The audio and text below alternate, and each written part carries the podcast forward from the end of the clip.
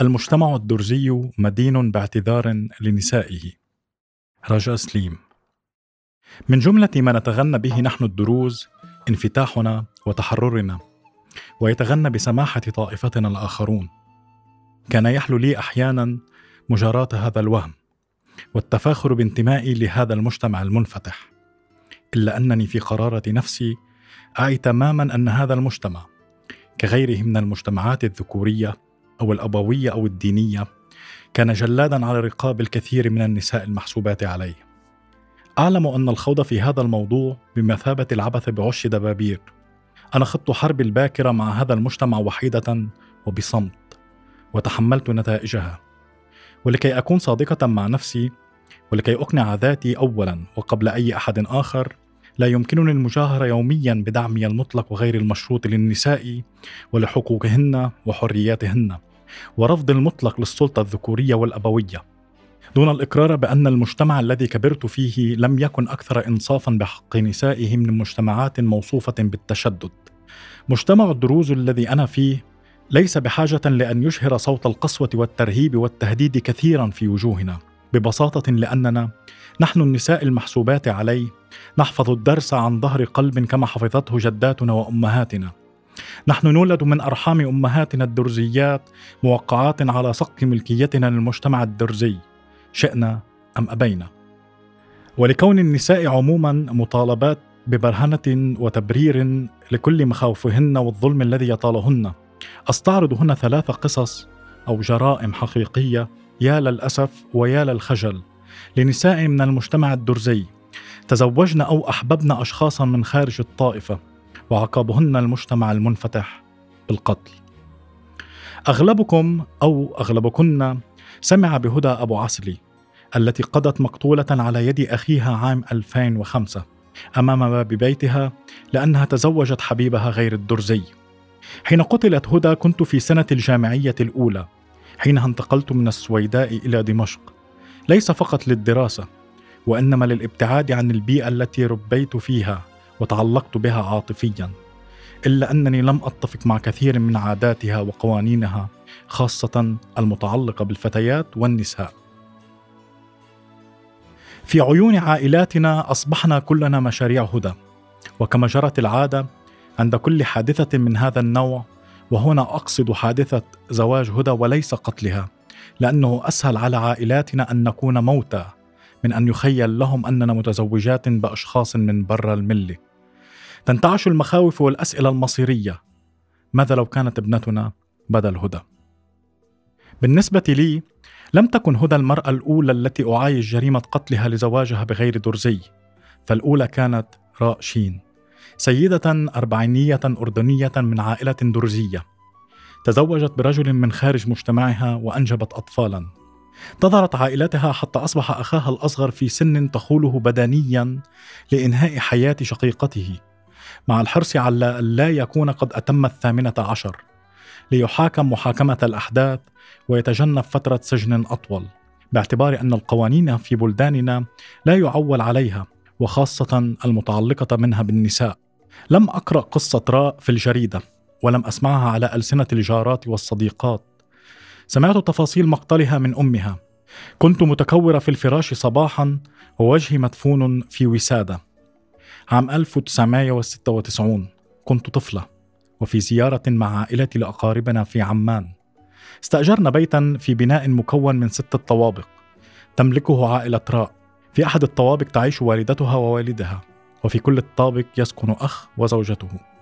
تعرفت أنا وأختي على ابنة راء كانت تأتي لزيارة جدتها من محافظة ثانية وكنا نلعب معها.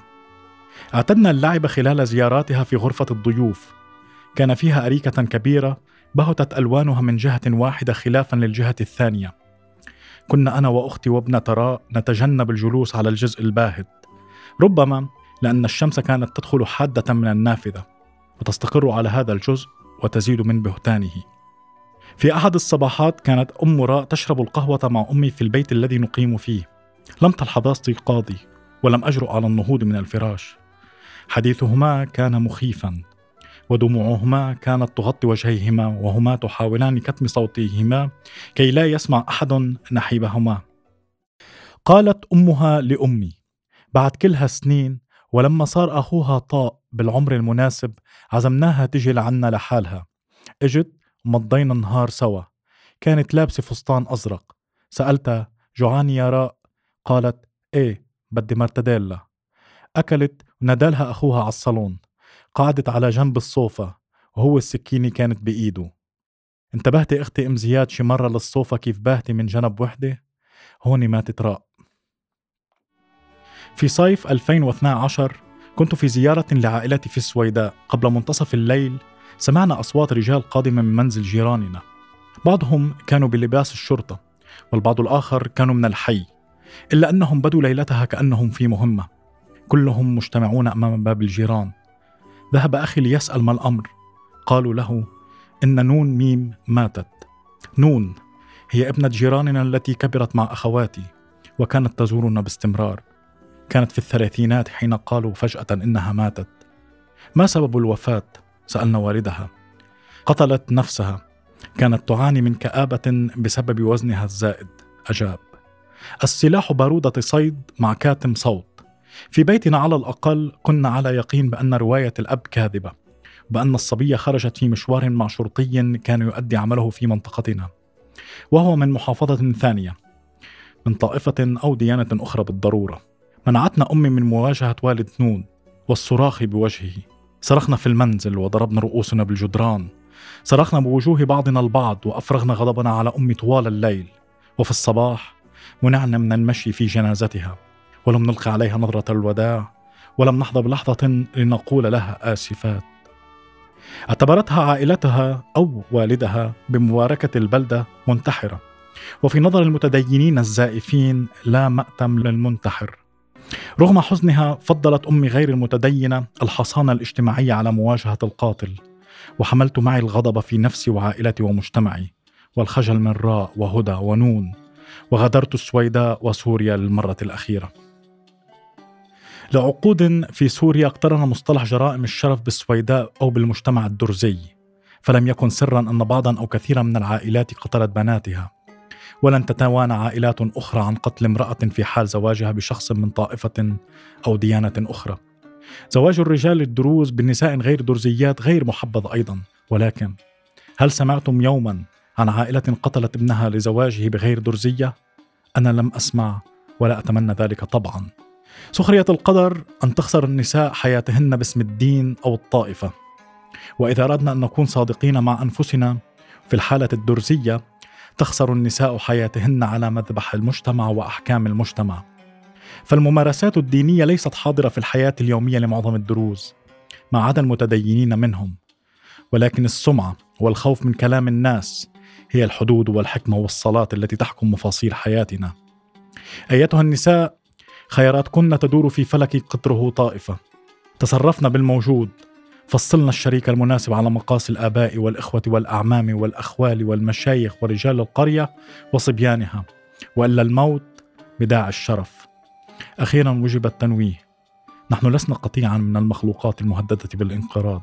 أن نولد لعائلات من خلفيات دينية أو اجتماعية معينة لا يعني أننا مسؤولون أو مسؤولات عن استمرارية هذه الطوائف أو الأديان. خاصة إن كانت تعاكس رغباتنا وذواتنا. انحسار أي دين لا يشكل تهديدا لنا كبشر، لكن خسارة أرواح اختارت وأحبت وأزالت الحدود الزائفة هي التهديد الحقيقي لإنسانيتنا.